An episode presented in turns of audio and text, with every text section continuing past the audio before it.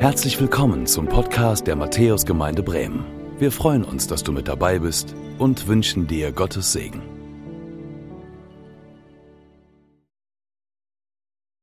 Gnade sei mit euch und Friede von dem, der da ist, der da war und der da kommt, Jesus Christus, unser Herr. Amen. Ja, ich grüße euch auch zur Predigt in diesem Sommergottesdienst, ihr, die ihr hier seid in der Matthäuskirche und auch euch, die ihr per Telefon zugeschaltet seid. In unserer Jona-Reihe geht es heute um einen kleinen Abschnitt, Jona 3, die Verse 1 bis 4. Es ist kurz, wer kann und gesund ist, möge doch zur Lesung ruhig mit aufstehen. Da heißt es, und es geschah das Wort des Herrn zum zweiten Mal, zu Jona. Mach dich auf, geh in die große Stadt Ninive und predige ihr, was ich dir sage. Da machte sich Jona auf und ging hin nach Ninive, wie der Herr gesagt hatte. Ninive aber war eine große Stadt vor Gott, drei Tagesreisen weit, drei Tagereisen groß, also so groß war die Stadt. Und als Jona anfing, in die Stadt hineinzugehen und eine Tagereise weit gekommen war, predigte er und sprach, es sind noch 40 Tage, so wird Ninive untergehen. Soweit dieser Text. Ich bete noch. Ja, lieber Herr, so öffne du dein Wort heute Morgen. Schenke uns das, was dein Wille ist, dass wir es erkennen und auch bereit sind, es zu tun. Rede du in unser Leben hinein. Amen. Ja, bitte nehmt wieder Platz. Weißt du, was ich glaube? Ich glaube, in jedem von uns, das postuliere ich einfach mal, in jedem von uns steckt so ein kleiner Jona. Ja, ein paar glauben mir das noch nicht. Äh, denken mal drüber nach. Also das ist natürlich übertragen gemeint, ist ja logisch, ja. Aber irgendwo haben wir alle irgendwie so einen kleinen Jona in uns. Also übertragen gemeint so ein Rebellierer, so ein Wegläufer, so ein Rumquaker, so ein Ärgerlicher, so ein Verzweifelter, Enttäuschter, so ein Umkehrer. Ich meine, es gibt doch viele Parallelen zwischen Jona mit seiner Geschichte und uns mit unserer Geschichte. Davon bin ich überzeugt. Jona ist gesandt von Gott und doch so eigenwillig. Jona ist beauftragt von Gott und dabei doch ungehorsam und geht eigene Wege in die ganz andere Richtung. Jona ist schuldig geworden vor Gott und doch stellt sein Herr ihn wieder auf die Beine und gibt ihm eine neue Chance. So wie dir und mir auch. Jona hat Gott erlebt, mehrfach, auch mit dem Weglaufen und dem Fisch in der Tiefe. Ich habe extra meine Meereskrawatte angelegt heute, ne? Nur mal eben, das könnt ihr gar ja, einige gucken schon. Ihr müsst aber auch auf die Predigt zuhören. Meine Frau hat gesagt, ich soll das nicht sagen, sonst hören die nicht zu. Ich sage es jetzt trotzdem. Das ist meine Meereskrawatte, ja. Also mit Meeres und so weiter. Meeresgitter, ja, okay. Kann ich auch so. Okay, also guckt nicht nur auf die Krawatte, hört jetzt zu. Aber er hat Gott erlebt, auch in der Tiefe des Meeres, aber er zweifelt und er zögert. Jona wird von Gott bevollmächtigt, Gott sendet ihn, er gibt ihm Kraft und Vollmacht, weil der Allmächtige hinter ihm steht und trotzdem hat Jona Angst und Menschenfurcht. So wie auch mancher von uns. Also ich spreche heute bildlich gesprochen den Jona in dir an, okay? Mag er klein oder auch groß sein. Was davon kennst du aus deinem Leben? Was Jona so abspiegelt? Was, was kennst du davon aus deinem Weg mit Gott, aus deiner Nachfolge Jesu? Und wahrscheinlich können wir alle dankbar sein, dass uns ein dreitägiger Aufenthalt im stinkigen Bauch eines Fisches erspart geblieben ist. Dass wir das nicht so erleben musste, mussten wie Jona. Aber vielleicht warst du auch schon einmal ganz tief unten, so auf dem Grund des Meeres. Und es hat vielleicht kaum jemand mitbekommen, wie schlecht es dir geht oder wie runter du bist. Ganz allein, ohne Hoffnung. Jonas Geschichte zeigt, Gott hat einen Plan. Er hat einen Plan für jeden von uns. Was das bedeutet, will ich gleich auch noch sagen. Und er hat einen Plan für diese Welt. Und wir dürfen ein Teil davon sein. Die Frage ist, ob wir uns ihm zur Verfügung stellen. Das war die Frage, die, die Jona beantworten musste für sich. Stell ich mich Gott zur Verfügung? Oder bleibe ich irgendwie ständig auf der Flucht und lass mich nicht führen, lass mich nicht gebrauchen als das Werkzeug von Gott in seiner Hand. Ich habe eine Bitte an dich. Lass dich heute von Gott ansprechen, auch wenn du diese Geschichte von Jona schon kennst und vielleicht schon in der Jugend darüber mal eine Bibelarbeit gehalten hast oder gepredigt hast oder wenn du irgendwie den Eindruck hast, das habe ich alles schon mal gehört. Lass mich heute mal zu deinem bildlich gesprochen kleinen Jona reden, okay? Zu dem Jona in dir und stellt euch in den Dienst für Gott. Die Menschen um dich herum brauchen deine Stimme. Die Menschen um dich herum brauchen dieses Wort, was Gott dir zu sagen aufträgt. Und Gott wird dich segnen. Und Gott wird durch dich handeln, so wie er das auch bei Jona getan hat. Die Frage ist, willst du mit ihm unterwegs sein? Willst du mit ihm unterwegs sein in einer Welt, die von ihm hören soll? Und ich finde, diese Welt ist gar nicht so groß anders als die Welt, die Jona damals vor sich hatte oder die die Apostel damals vor sich hatten. Da ist eigentlich gar nicht so ein großer Unterschied. Die Frage ist, bist du bereit, seinem Auftrag zu folgen und sein Licht in die dunkle Welt hineinzutragen? Darum geht es.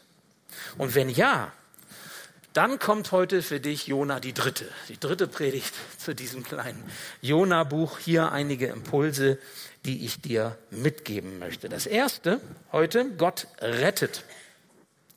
Gott rettet. Wir haben das auch in der Predigt vom vergangenen Sonntag durch Philipp König so schön gehört. Ich möchte daran anknüpfen. Jona wird von dem Fisch nach drei Tagen übrigens, so wie Jesus drei Tage im Tode war, Jona drei Tage im Bauch des Fisches an Land gespuckt. Diese, diese Zeit, diese drei Tage im stickigen Dunkel sind vorbei. Ein Wunder ist geschehen.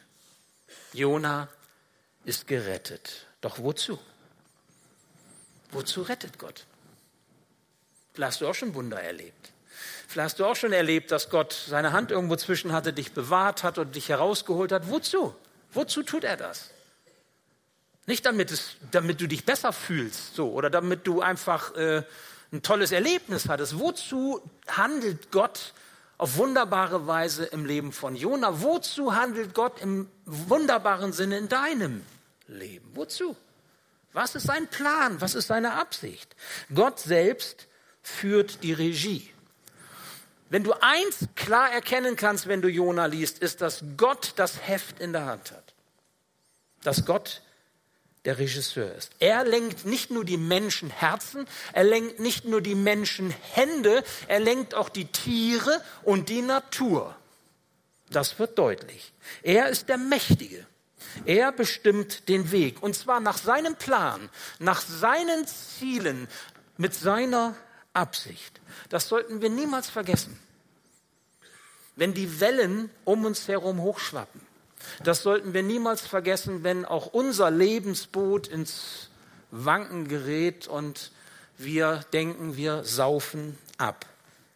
Auch im tiefsten Sturm ist er. Auch im tiefsten Meer, in das wir fallen können, ist er. Und gar nichts, gar nichts kann sein Vorhaben vereiteln. Du hast den Höchsten an deiner Seite, der auch in die tiefste Tiefe mit dir geht. Das lernen wir, wenn wir auf Jona schauen.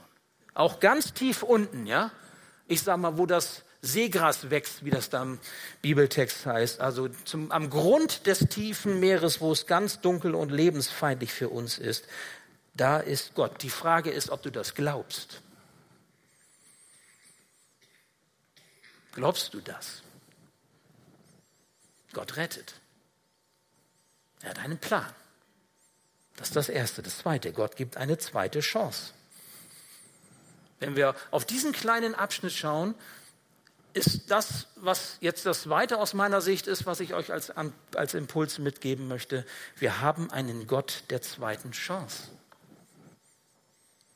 Nochmal spricht Gott zu Jona. Nochmal beauftragt er den Jona. Obwohl Jona doch weggelaufen ist, obwohl Jona doch so viel Initiative gezeigt hat, um ja nicht in den Dienst Gottes sich zu stellen.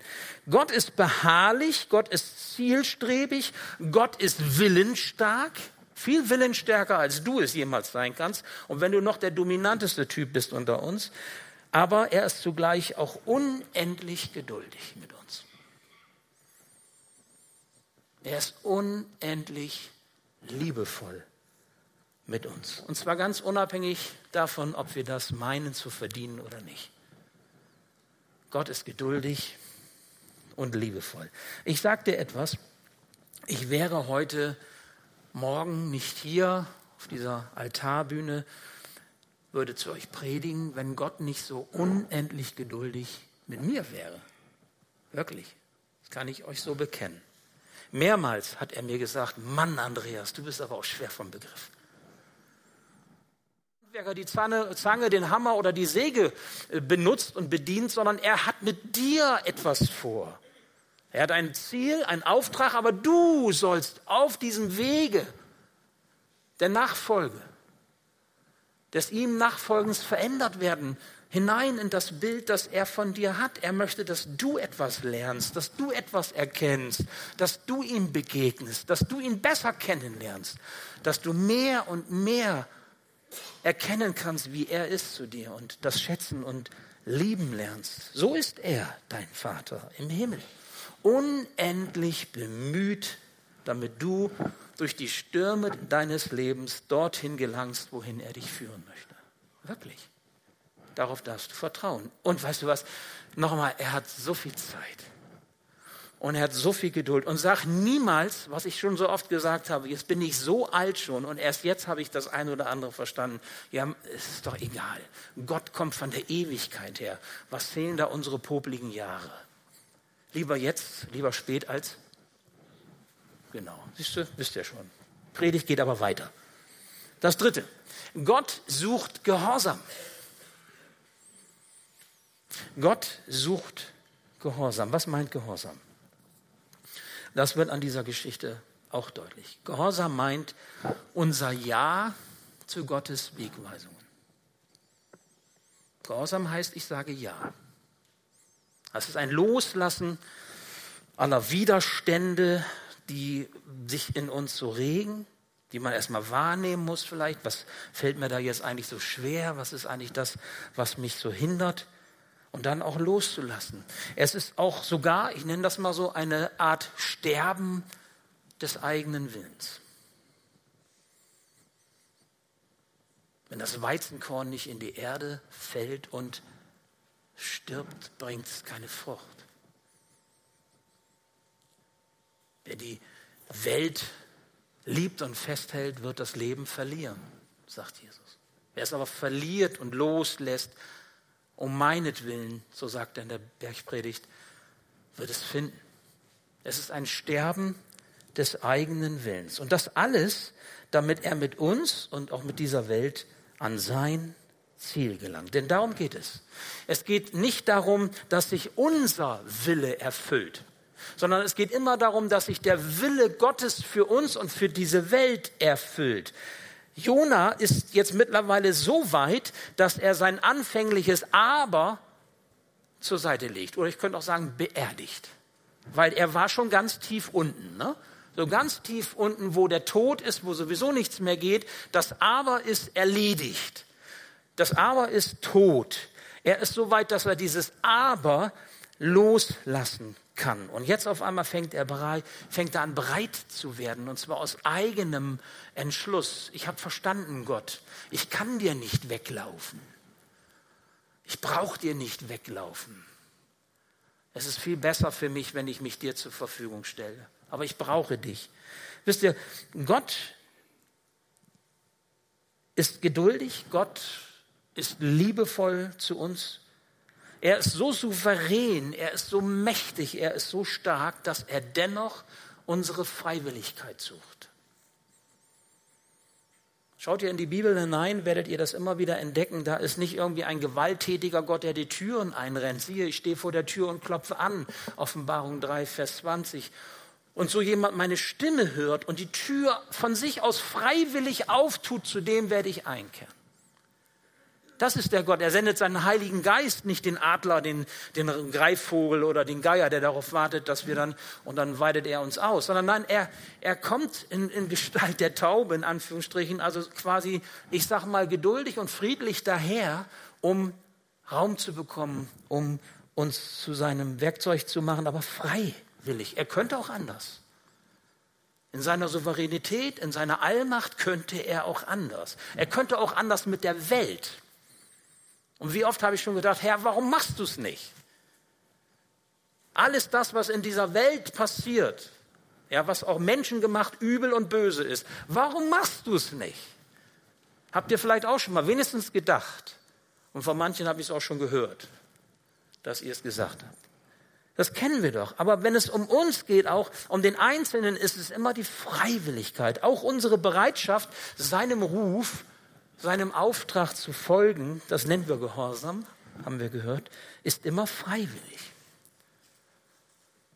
Im Himmel später, also oder wenn wir dann da sein werden, wird es nur Freiwillige geben. Und jetzt kommt das Überraschende vielleicht in der Hölle. Da, wo Gott nicht ist, wird es auch nur Freiwillige geben. Weil sich nicht für Jesus zu entscheiden und für die Erlösung in Jesus Christus bedeutet, den anderen Weg zu gehen. Aber die Entscheidungskraft liegt bei uns. Das ist, wir nennen das den freien Willen, den Gott uns auch lässt. Wir sind keine Marionetten, wir sind keine Maschinen. Und die Frage ist, bist du bereit, das eigene für seinen Willen in deinem Leben hinten anzustellen? Oder sollte ich sagen, das eigene sterben zu lassen, damit er zum Zuge kommt? Das war das dritte. Gott sucht Gehorsam. Das vierte. Gott gibt einen klaren Auftrag. Er sagt Jonas, predige, was ich dir sage. Predige, was ich dir sage. Gott spricht. Gott macht seinen Willen deutlich. Wir haben von ihm Ohren bekommen zu hören. Wir haben einen Verstand bekommen, um zu begreifen. Aber wir haben auch ein Gewissen bekommen, was Gott immer wieder anspricht, damit wir auf der, auf der Spur bleiben, auf dem richtigen Weg, der uns auch zum Ziel führt. Denn es ist so leicht, von diesem Weg abzukommen. Deswegen hat er uns ein Gewissen gegeben und Gottes Wort schärft uns dieses Gewissen. Jedenfalls, solange ist dieses Gewissen lebendig, solange wir es noch nicht zum Schweigen gebracht haben. Das kann man, wenn man lange genug gegen Gottes Willen handelt, wird das Gewissen mehr und mehr abstumpfen. Wenn du dich fragst, warum Menschen zu so viel Böses fähig sind, dann ist eine, eine Antwort oder eine Beschreibung dafür genau das, dass ihr Gewissen abgestumpft ist. Dass sie gar nicht mehr unterscheiden können, was ist richtig oder falsch, was ist gut oder was ist böse. Und da wird nachher das, was böse ist, zum Guten gemacht und das, was gut ist, zum Bösen. Da steht ja auch der Durcheinanderbringer hinter, der Feind Gottes, der Diabolos, der, der Teufel, wie wir ihn nennen. Es ist eine häufige Frage, die Christen, die Nachfolger Jesu immer wieder stellen, die ich oft gehört habe, wie erkenne ich eigentlich den Willen Gottes? Das ist so eine wichtige Frage, dass wir im pastoralen Team überlegt haben, auf der Gemeindefreizeit, wo mittlerweile, ich glaube, 260 Gemeindeglieder sich angemeldet haben. Ich weiß gar nicht, wie wir das machen sollen. 260 Gemeindeglieder werden nach Boltenhagen fahren im Herbst diese eine Woche. Ich finde das klasse. Das wird eine super Zeit. Und wir werden über diese Frage miteinander an den, in den Bibelarbeiten nachdenken. Wie erkenne ich den Willen Gottes und wie kann ich ihn tun? Herzliche Einladung. Vielleicht mache ich euch da so ein bisschen auch schon Geschmack darauf.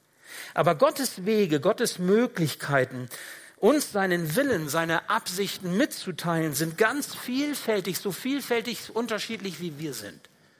Dem einen sagt er das so, der anderen sagt er das so. Manchmal spricht er durch andere Menschen, manchmal durch Lebensführung, durch Schicksalsschläge, durch sein Wort, durch Lieder, durch Predigt, ganz unterschiedlich und manchmal auch alles irgendwie zusammen.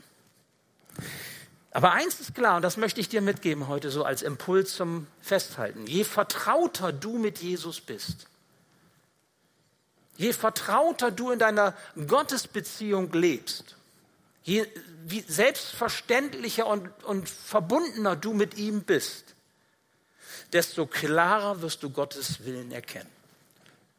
Das ist eigentlich der Hauptschlüssel. Daran liegt es. Je vertrauter, desto klarer, um das mal auf den Punkt zu bringen. Dann hörst du Gottes Reden. Und auf jeden Fall gibt es überall dort Irrlehre. Also das meint Lehre, die nicht mit dem Wort Gottes übereinstimmen, mit dem, was Jesus gesagt hat. Gibt es, ähm, ich sage mal, Missverständnisse im Blick auf das Wort Gottes, die Bibel wo wir dem, dem klaren, dem deutlichen Wort Gottes etwas anderes zur Seite stellen, neue Inhalte zur Seite stellen. Also dann heißt es, die Bibel sagt das und das, aber ich sage auch noch das.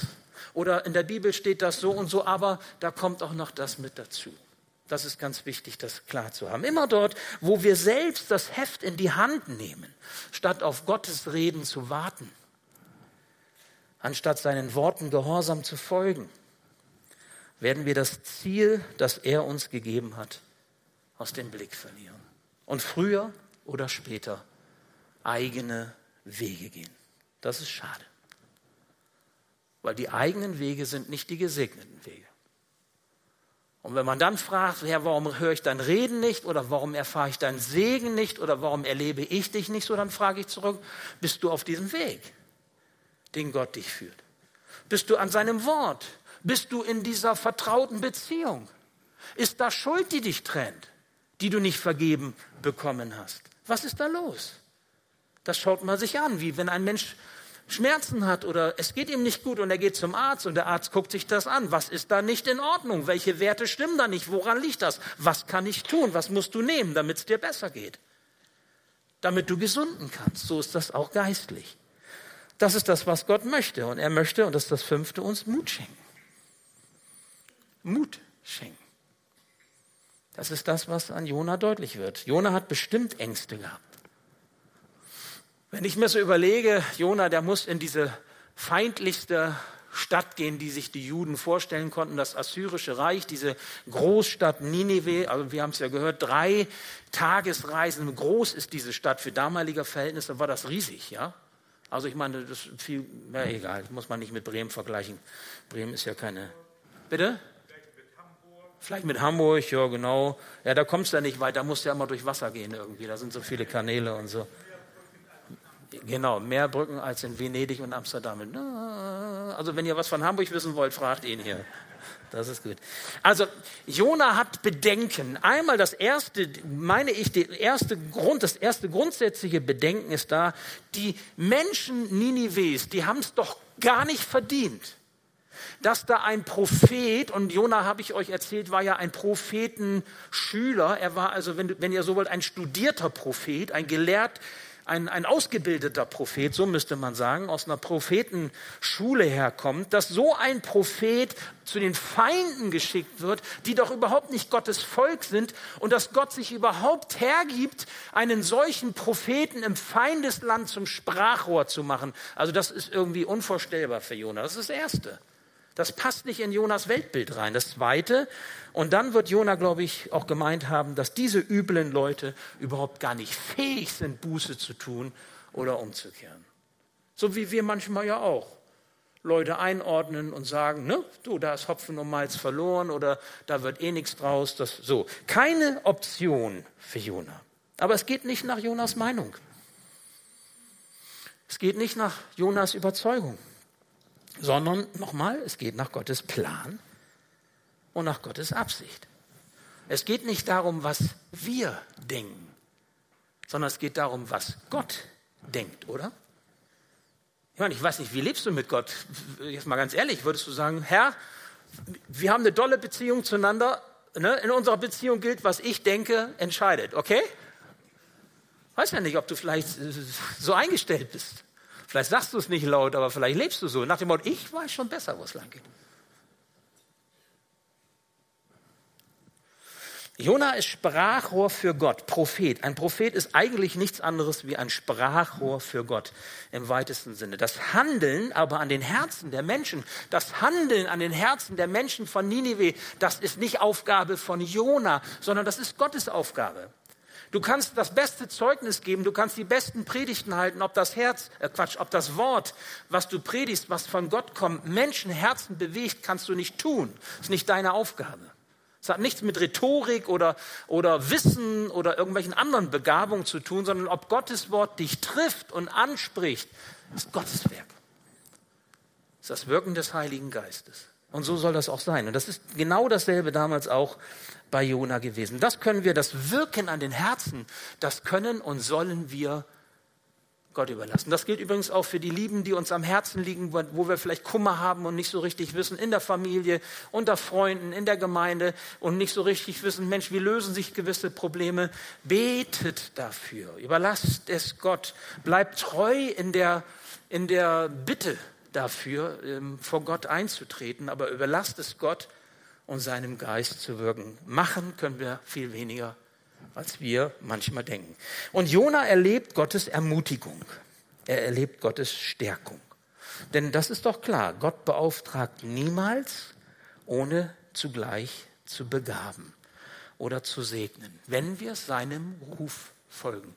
Und wenn ich vorhin gefragt habe, wozu hat Jona diese Rettung erlebt? Ja, so aus der Tiefe des Meeres an Land gespuckt von dem Fisch. Wozu? Damit er erlebt, wie Gott Wort hält und wie Gottes Plan sich vollendet. Völlig anders als Jona sich das vorstellt oder vorstellen mag oder richtig findet oder falsch findet, spielt überhaupt keine Rolle. Gottes Plan und Gottes Wille entscheidet. Das muss Jona lernen. Das müssen wir lernen. Und jetzt das Sechste zum Schluss. Ich habe gelernt von der Predigt von vor zwei Wochen. Heute ist kürzer. Ja, geht noch. Okay. Sechster Gedanke zum Schluss zum Mitnehmen. Ninive hört die Gerichtsandrohung. Ich habe mir auch überlegt, ob ich mit so einem Punkt überhaupt schließen soll, aber ich tue das ganz bewusst.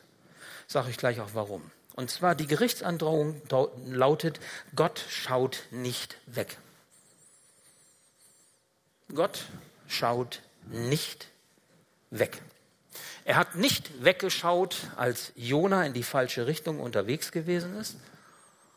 Gott sagt, geh da lang nach Osten und Jona geht dahin nach Westen, Richtung Spanien. Gott hat nicht weggeschaut. Das haben wir alles gehört. Letzten Sonntag, den Sonntag davor. Und er schaut auch nicht weg bei allem Unrecht und aller Bosheit und aller Ungerechtigkeit, die es in deinem Leben gibt wo du vielleicht Täter bist oder wo du vielleicht auch Opfer bist. Und auch Bosheit, Ungerechtigkeit, Unrecht in dieser Welt, in der wir leben, worunter wir leiden. Da gilt es festzuhalten, Gott sieht hin.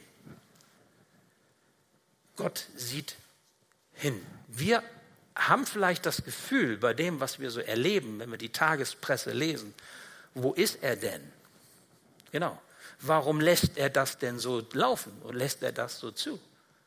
Aber er sieht genau hin. Ich bin 100% davon überzeugt. Eines ist klar, weil Gott es in seinem Wort sagt, alles Tun des Menschen, alle bösen Absichten und Pläne, all das Böse, was auch Realität wird, was geschieht, alles das fällt unter das Gericht Gottes. Und der Zorn Gottes wird hier deutlich.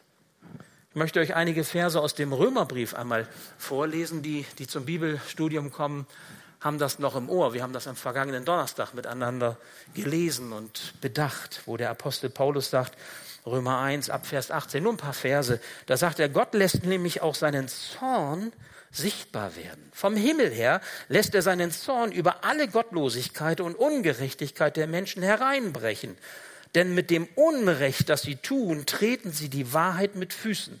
Und dann sagt er weiter, die Menschen haben also keine Entschuldigung, als wenn sie es nicht wüssten. Sie haben ein Gewissen.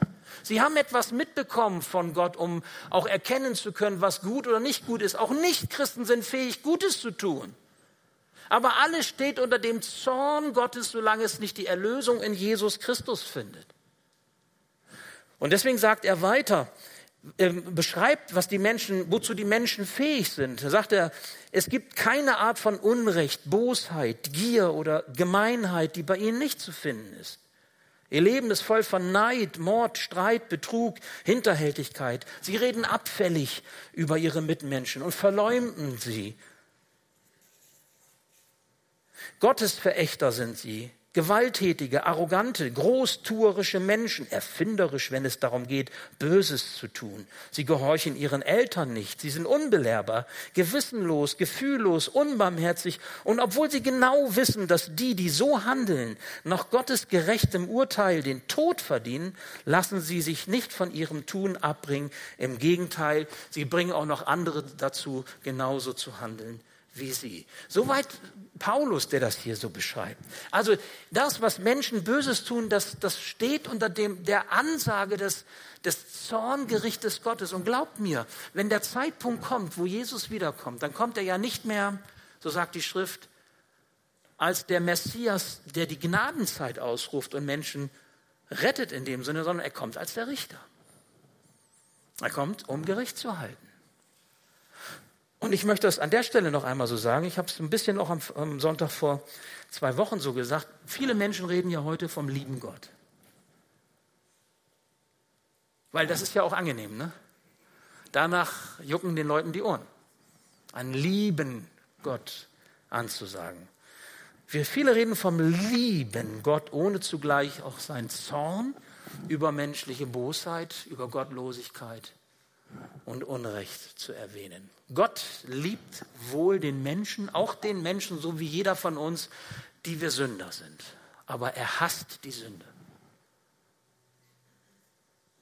Das festzuhalten ist, glaube ich, wichtig, weil die Sünde zu seiner Heiligkeit, zu seiner Vollkommenheit nicht passen. Und auch im Himmel wird es keine Sünde geben. So wie wir sind immer noch Sünder, werden wir nicht im Himmel Platz haben. Das muss verändert werden in uns. Das muss wie durchs Feuer gehen, sagt Paulus einmal in 1. Korinther 3.